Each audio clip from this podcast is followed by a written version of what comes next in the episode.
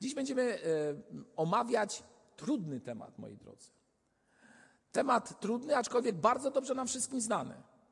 Bardzo dobrze nam znany i myślę, jestem przekonany, że ten fragment Pisma Świętego jest znany e, większości, takiej dużej większości ludzi na świecie.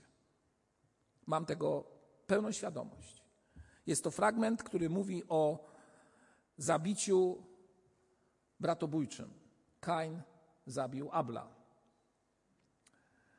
Obraz, który bardzo często jest i malowany, i omawiany, i co jest najgorsze, bardzo często przez pokolenia powtarza się pośród różnych grup ludzi. Czytamy o tym w pierwszej księdze Mojżeszowej w czwartym rozdziale i tam powiedziane jest tak. Po niejakim czasie, rozdział czwarty, wiersz trzeci. Po niejakim czasie Kain złożył Panu ofiarę z plonów rolnych. Abel także złożył ofiarę z pierworodnych trzody swojej i z tłuszczu ich. A Pan wejrzał na Abla i na jego ofiarę, ale na Kaina i na jego ofiarę nie wejrzał.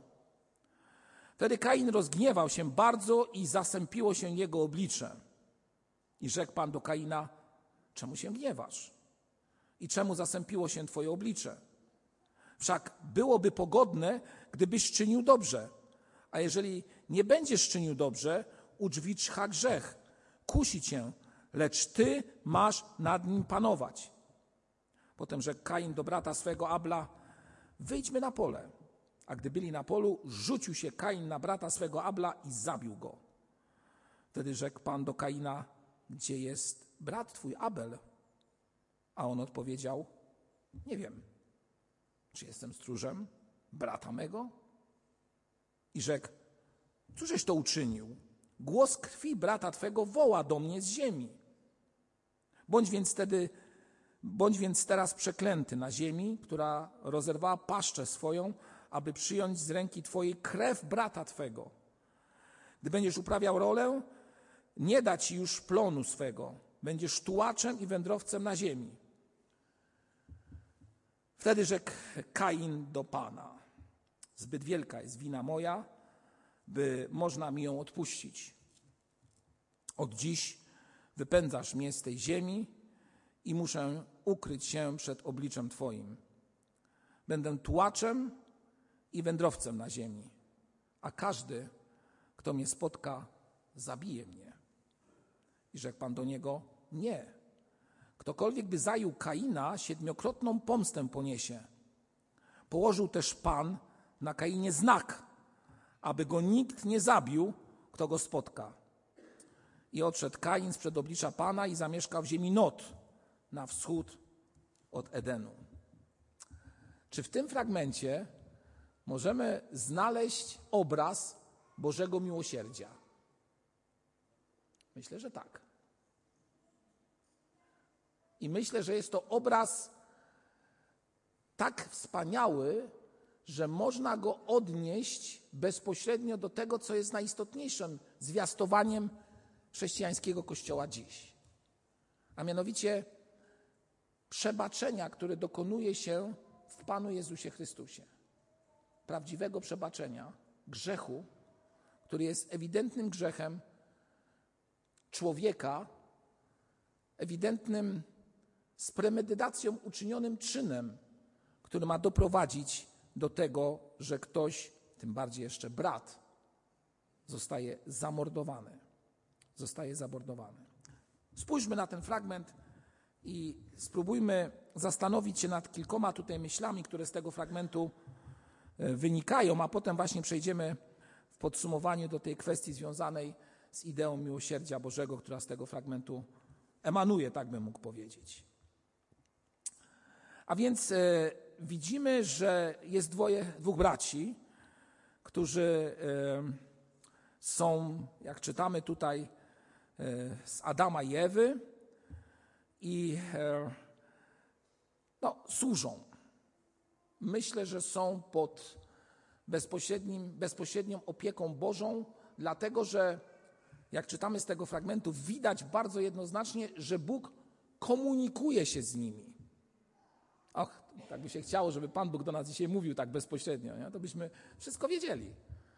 Wystarczyłoby zapytać, co mamy zrobić i nie byłoby problemu. A się obawiam, że byłby problem. Bo to tak jest jak z naszymi rodzicami. Rodzice też nam mówią, zrób tamto, to, a my mówimy, dobrze, dobrze, dobrze, zrobimy po swojemu. Myślę, że byłoby podobnie, nawet gdyby była bezpośrednia komunikacja, ale zostawmy. Na pewno Pan Bóg mówił do Kaina. Myślę, że przekazał mu bardzo jednoznacznie także to, jak ma e, wyglądać sposób obdarowania Boże, Boga, w jaki sposób mają wyglądać ofiary. Oczywiście nie czytamy o tym, w związku z tym wielu dywagując na ten temat mówi, może powiedzieć, dlaczego Kain został przez Boga tak potraktowany, że złożył coś z plonów ziemi, a Pan Bóg tego nie przyjął. Powiem tak, może być wiele teorii na ten temat, ale akurat tym nie chcę się dzisiaj zająć. Może kiedyś na jakichś rozważaniach grupy biblijnej głębiej się tym zajmiemy. Fakt jest taki. Kain złożył ofiarę z plonów rolnych, Abel złożył ofiarę z pierworodnej trzody. I Pan Bóg, jak czytamy tutaj, e, przyjął, przyjął ofiarę Abla. W czwartym wierszu czytamy, a Pan wejrzał na Abla i na jego ofiarę. Myślę sobie, i tak e, e, to potem wynika z fragmentu, który będziemy dalej czytać, a jest to związane z tym, że mm, Kain e, zasępił się, zdenerwował się. Dlaczego Pan Bóg nie przyjął jego ofiary? I to tak w naszym życiu też jest, że często denerwujemy się, że my tak Ci, Panie, chcemy służyć, tak prawdziwie, a Ty jakbyś na nas nie patrzył, a inni mają większe błogosławieństwo niż na przykład ja mam. Myślę, że każdy mierzy się z takim odczuciem, albo mierzył się z czymś takim. A więc Pan Bóg nie zostawia Kaina, który się rozgniewał i którego oblicze się zasępiło.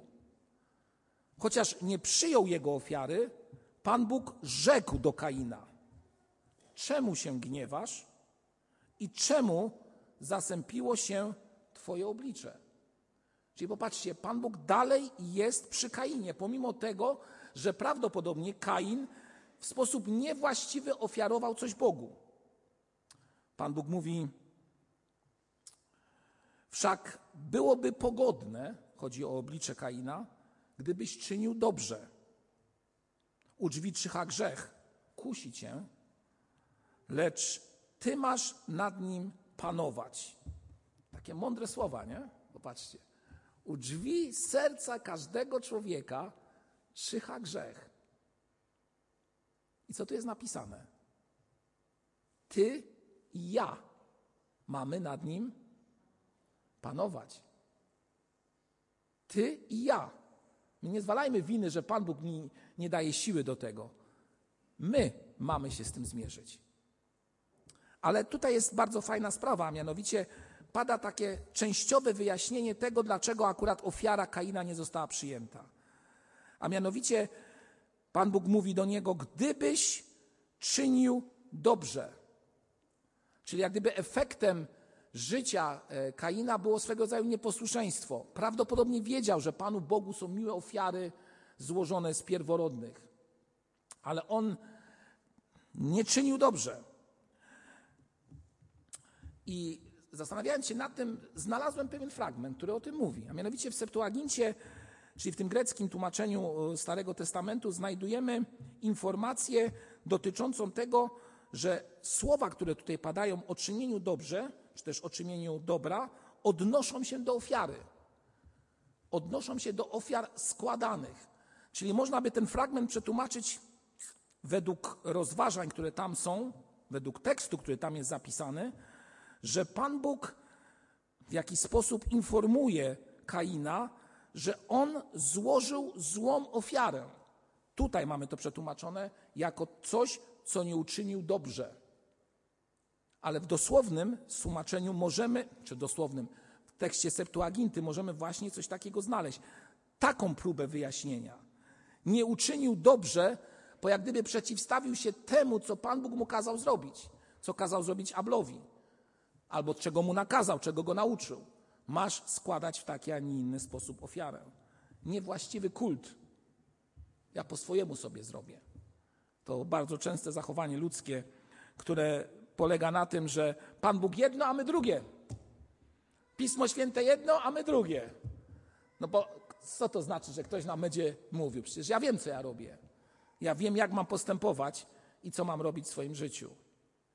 Bóg dawał rozwiązanie, ale Kain tego nie przyjmuje. No i teraz następuje ten zasadniczy dramat.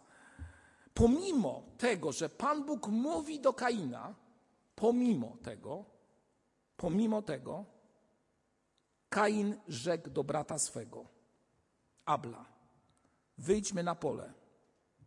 A gdy byli na polu, rzucił się Kain na brata swego i zabił go. Albo jak niektórzy tłumaczą, zamordował go. No, patrząc na ten fragment, widzimy dwie bardzo ważne rzeczy. Człowiek, który jest w bezpośrednim, bezpośredniej relacji z Bogiem, człowiek, który jest informowany przez Boga o tym, że nie czyni dobrze, który w sposób łagodny otrzymuje od Boga zapytanie, dlaczego się denerwuje, że czegoś nie, nie przyjąłem od Ciebie. Czyli można powiedzieć, że Pan Bóg próbuje nawiązać dialog z człowiekiem.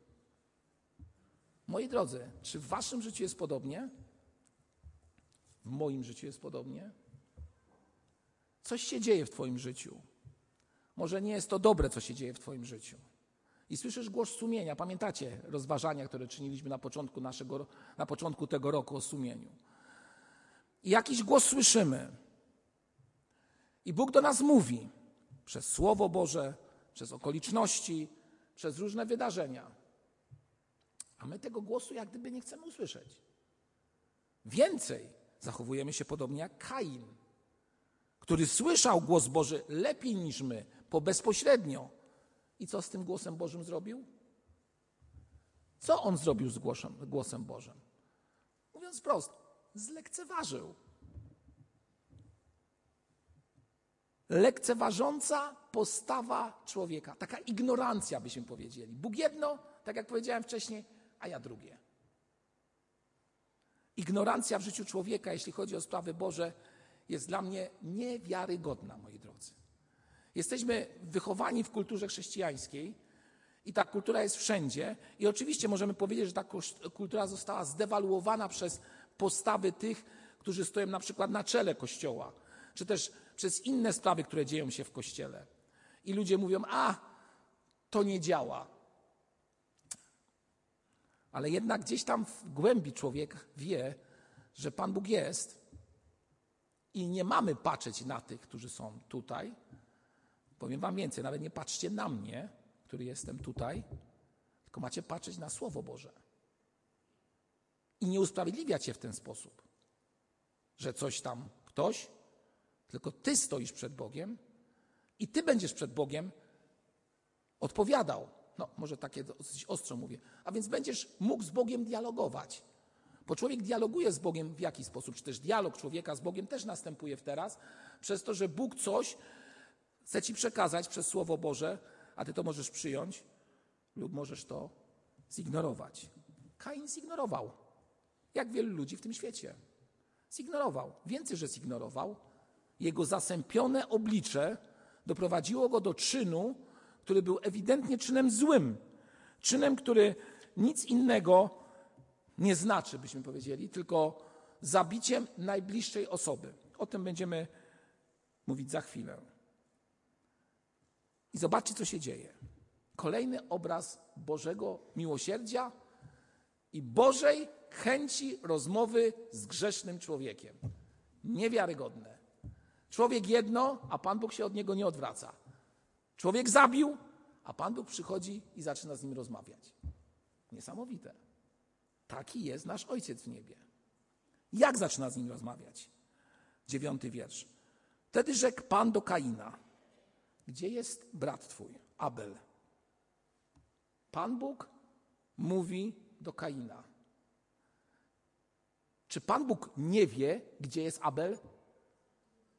No, doskonale wie ale zadaje pytanie, gdzie jest brat twój? To nie jest pytanie potępiające. To jest pytanie wzywające tego człowieka do refleksji, której bardzo często ludzie nie mają. Niewiarygodne. Człowiek jest wezwany przez Boga do tego, aby pomyślał, co robi Kain. Ma to kolokwialnie gdzieś. Tak powiem. Odpowiedział, nie wiem. No słuchajcie, czytając ten fragment, ja mówię, no, czy ten człowiek jest naiwny, czy on, czy on w ogóle wie, co on gada, przepraszam najmocniej. Przed chwilą rozmawiał z Bogiem, który wszystko wie i mówi do tego Boga, z którym rozmawia i który znowu zwraca się do niego, wiedząc, że coś nie gra i mówi w sposób dziwaczny, bym powiedział, nie wiem. Czyli zachowuje się jak dziecko, któremu cokolwiek się powie, y, jest oczywiście małe, to on tego nie zrobił. Nigdy dziecko czegoś takiego, nigdy nie dziecko generalnie nie przyzna się. No nie chcę generalizować, ale w większości nie przyzna się do popełnionego czynu. Bo jakoś tak skonstruowani dziwnie jesteśmy. Chyba od Kaina to odziedziczyliśmy. Przepraszam, że tak powiem, że my zawsze mówimy nie wiem, to nie ja. Dalej, żeby było jeszcze ciekawe, Kain brnie w swoim, tekstu, w swoim tekście do Boga i mówi, czy jestem stróżem brata mego? No to to już jest sarkazm, moi drodzy. To takie naśmiewanie się z Boga, tak? Czy ja jestem stróżem? Panie, no co ty? No, możemy domniemywać, że prawdopodobnie tego Kaina, czy Kain Abla gdzieś dobrze pochował i myślał, że Pan Bóg nic nie widzi, tak? Tak jak niektórzy mordercy myślą, że dobrze schowają zwłoki, a najlepiej jeszcze je jak odpowiednio przygotują i będzie po, pozamiatane.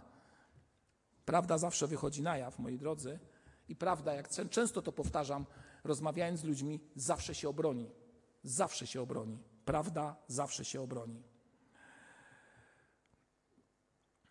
I dalej Pan Bóg mówi do niego takie słowa, dziesiąty wiersz. I rzekł, cóżeś to uczynił? Głos brata Twego woła do mnie z ziemi. Po raz kolejny Pan Bóg nie potępia, tylko informuje go.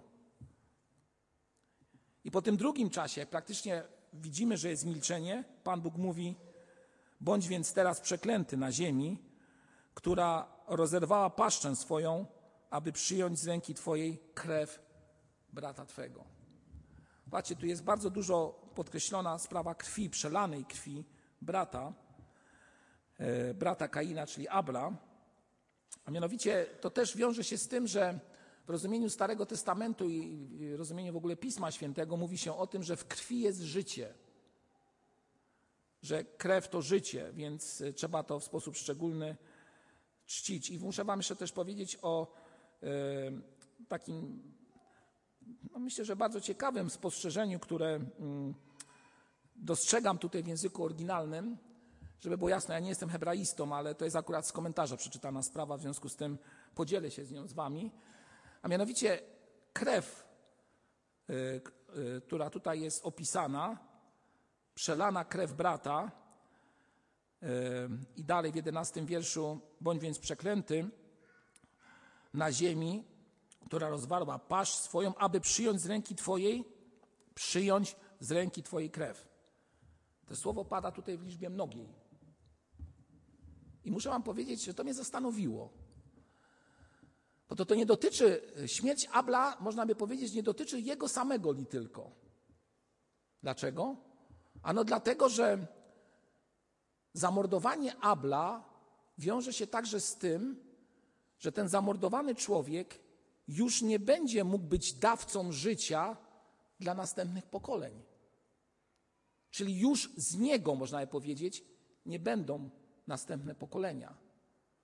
Po coś się zakończyło. I stąd można domniemywać, że ta krew przelana, czyli ten symbol zabitego życia Abla, wskazuje na to, że nie tylko krew Abla została w jakiś sposób, e, no, roz, ziemia się rozwarła i ta krew wstąpiła, czyli życie się skończyło, ale także życie wielu ludzi, które mogłoby być efektem życia Abla, też nie będzie funkcjonowało. Czyli popatrzcie, każde morderstwo ma przełożenie na szerszą grupę ludzi. Po zabicie jednego człowieka wiąże się z tym, że on nie da życia następnemu. Ciężar śmierci jest bardzo duży. Jest bardzo duży. Skąd moc tej krwi? Tak jak powiedziałem, w krwi jest życie. Przede wszystkim Kain zabijając Abla zabija człowieka jakiego? Sprawiedliwego, niewinnego, bezbronnego. Czy Abel się tego spodziewał, że zostanie zabity? No nie. Powiem dalej. Abel zostaje zabity z premedytacją, z absolutną premedytacją, z wyrachowaniem, bym powiedział, na zimno. Wyprowadzony według odmyślonego planu, zabity. Starszy, silniejszy, byśmy powiedzieli, zabija Abla. Ale zadajmy sobie pytanie, z jakiego powodu zabija? Z jakiego powodu zabija? Myślę, że podstawowy powód jest taki: zazdrość. On został przyjęty przez Boga, a Kain nie został przyjęty. Popatrzcie, historia, która od wieków inspiruje, motywuje i napędza wielu ludzi. Zazdrość zabija. Niekoniecznie musimy zabić z premedytacją drugiego człowieka albo zamordować go. Możemy zabić słowem, możemy zabić wieloma innymi sprawami, doprowadzając do tego, że drugi upadnie. I robimy to, uwaga, co powiem, z premedytacją. A są kręgi, na pewno wielu z Was tego doświadcza, na przykład w pracy, w szkole, że niektóre sprawy załatwia się w przysłowiowych, białych rękawiczkach. Że wszystko brzmi dobrze, nikt nikomu nie może zarzucić cokolwiek, że ktoś uczynił wobec siebie złego, a wszyscy wiedzą, że ta osoba działa przeciwko tobie. Życie napędzone jest i dziś przez zazdrość ludzi, którzy mordują, może nie bezpośrednio, ale w sposób pośredni, zabijając drugiego człowieka. Idźmy od tego i z obrzydzeniem patrzmy na to w ten sposób. Bo tak nie powinno być w naszym życiu. A więc Kain zostaje odrzucony. Można powiedzieć, zostaje wypędzony. I wtedy dopiero następuje refleksja w życiu Kaina. Refleksja, która brzmi następująco: Zbyt wielka jest moja wina, by, by można mi ją odpuścić. Czyli popatrzcie, znowu zakłada, że ten Pan Bóg mu nie pomoże. No. To takie jest założenie wielu ludzi. A ten Pan Bóg to i tak mi nie pomoże. Ja jestem takim grzesznikiem, że w ogóle nie ma szans. Dlaczego on ma na mnie spojrzeć? Będę tłaczem i wędrowcem na ziemi, a każdy, kto mnie spotka, zabije mnie. I teraz rozpoczyna się najpiękniejsza historia Bożego miłosierdzia. Niesamowitej, niesamowitego objawienia Bożego miłosierdzia. Miłosierdzia nad ewidentnym grzesznikiem, nad mordercą. Dla mnie tekst niezrozumiały absolutnie. Ale taki jest Pan Bóg. I ja nie będę dyskutował z Panem Bogiem, że Pan Bóg tak reaguje i takie decyzje podejmuje. Bo jest Bogiem jakim? Suwerennym. A więc rzekł Pan do niego: Nie. Pan Bóg mówi do Kaina. Popatrzcie, znowu Pan Bóg mówi do Kaina. Ktokolwiek by zabił Kaina, siedmiokrotną pomstę poniesie, czyli będzie się nim opiekował. Idąc tą tradycją hebrajską, byśmy powiedzieli w ten sposób. Tradycja hebrajska mówiła o mścicielu krwi, Goel. Pamiętacie, mówiliśmy te rozważania. E, mówiliśmy tutaj na naszych spotkaniach o tej sprawie. Rodzina mogła, czy też miała nawet prawo do tego, jeżeli ktoś został z rodziny zabity, dopaść mordercę i zabić go, i ten, kto zabijał, nie miał, nie ponosił kary, gdyż był ten, który na przykład zamił w imieniu rodziny mścicielem krwi. A Pan Bóg taki nie jest. Ten, który jest prawodawcą Izraela, nie jest takim Bogiem. Mówi, że jeżeli ktoś zabije Kaina, siedmiokrotną pomstę poniesie. Pan Bóg zaczyna bronić Kaina? Chyba tak. Zobaczcie, co czytamy dalej. Położył też Pan na Kainie znak, aby nikt, aby go nikt nie zabił, kto go spotka. Położył znak na nim, znamię. Niektórzy mówią, że wypisał na jego czole imię, najprostszą, imię, e, najprostszą literę w języku hebrajskim, czyli jota, wskazującą na imię Jahwe. Aby nikt nie zabił. Pan Bóg lituje się nad mordercą. Lituje się nad grzesznikiem, jest to litość, tak jak powiedziałem, trudna do pojęcia w rozumieniu sprawiedliwości Bożej. W rozumieniu sprawiedliwości Bożej. Bratobójca zostaje ogłoszony krewnym Boga? Czy zdajemy sobie z tego sprawę, co tu ja mówię teraz? Bratobójca zostaje ogłoszony krewnym Boga, który został obdarzony znakiem rodowym, byśmy powiedzieli, przez Boga wypalonym, gwarantującym bezpieczeństwo. Obraz niesamowity. Obraz, który możemy przenieść tylko i wyłącznie do czego? Do jakiego obrazu? Do obrazu Pana Jezusa Chrystusa, który lituje się nad człowiekiem, lituje się nad nim i przebacza mu wszystko, co stanowi o Twoim i moim bagażu życia. Przebacza i pomaga. Przebacza i daje bezpieczeństwo.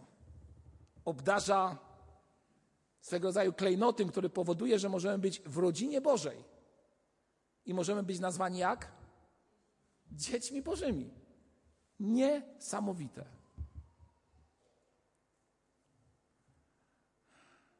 Niesamowite. Pamiętacie, co wydarzyło się na krzyżu Golgoty?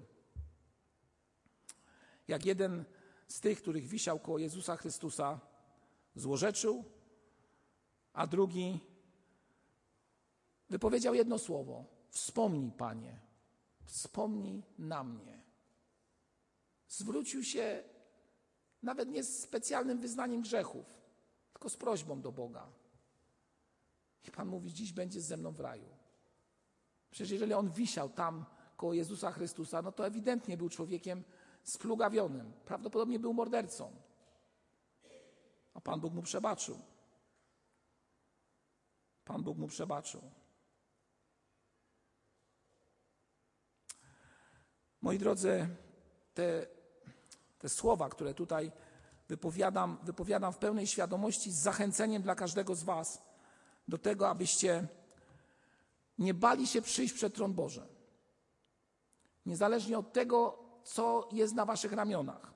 I mówię to do tych zgromadzonych w tym miejscu, ale także i do tych, którzy są razem z nami przez łącza internetowe. Nie bójmy się przyjść przed tron Boży ze wszystkim, co jest na naszych ramionach.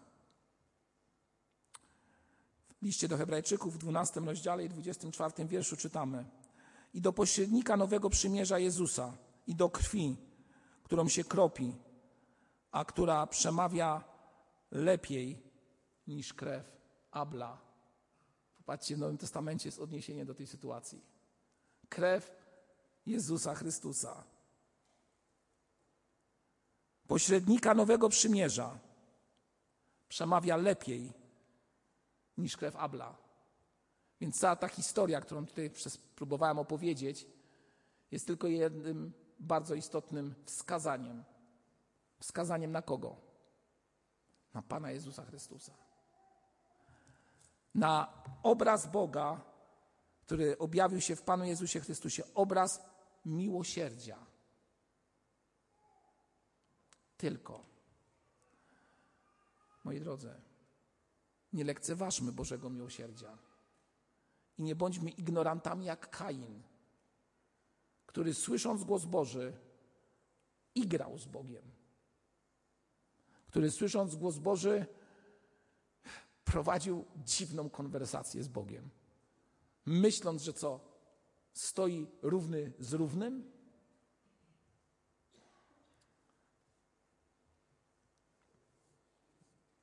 Kiedy stajesz przed tronem Bożym, jedyne co możesz powiedzieć, czy też wypowiedzieć, to słowo: Panie Boże, proszę, przebacz.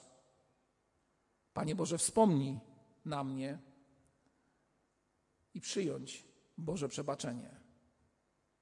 I na koniec powiedzieć: Dziękuję Ci, Panie, że mi przebaczyłeś. Bo niekoniecznie musisz być mordercą w sensie fizycznym. Niekoniecznie możesz być człowiekiem, który z premedytacją coś uczynił w swoim życiu.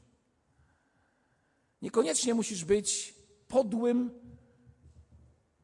bez uczuć, chodzącym po ziemi cyborgiem. Może wydawać się, że jesteś nawet i sprawiedliwy. Zawsze pamiętam w takim momencie o tym, że przed, Bo przed Bogiem żadna ludzka, nawet najlepsza sprawiedliwość nie ma szans. Nie ma szans. Bo w konfrontacji z tym, co jest święte, czym Bóg jest, a Bóg jest święty, moja i Twoja sprawiedliwość de facto nic nie znaczy. Więc jedyne, co możemy powiedzieć, jedyne, do czego możemy się odwołać, to to, abyśmy nie zostali potępieni, lecz abyśmy, prosząc Boga o przebaczenie, zostali w sposób szczególny przez Boga naznaczeni jako Jego dzieci. I tak jak czytamy o znaku, który został wyryty, wypisany, nie wiem, zapieczętowanie, które nastąpiło na ciele Kaina, czy też na jego wnętrzu, tak że ludzie widzieli, że to jest człowiek, któremu nie można zrobić krzywdy, aby to stało się naszym udziałem, Twoim i moim. Aby Pan Bóg zapieczętował Cię kim? Duchem Świętym. Do tego, abyś mógł w mocy tego ducha iść i opowiadać się po Bożej stronie każdego dnia. Czy jesteśmy w stanie przyjąć miłosierdzie Boże, nie zlekceważyć tego, nie ignorować tego, lecz trwać w szacunku przed Bogiem, przyjmując to wszystko z dziękczynieniem i z informacją: Panie, dziękuję Ci, że pomimo tego, że jestem takim grzesznikiem, Ty ciągle masz swoje miłosierdzie nade mną i mnie miłujesz. Moi drodzy, zachęcam Was dzisiaj do modlitwy dziękczynnej za Boże miłosierdzie. Podziękujmy właśnie za to, że Pan Bóg się nad nami zmiłował. Powstańmy, zachęcam do modlitwy.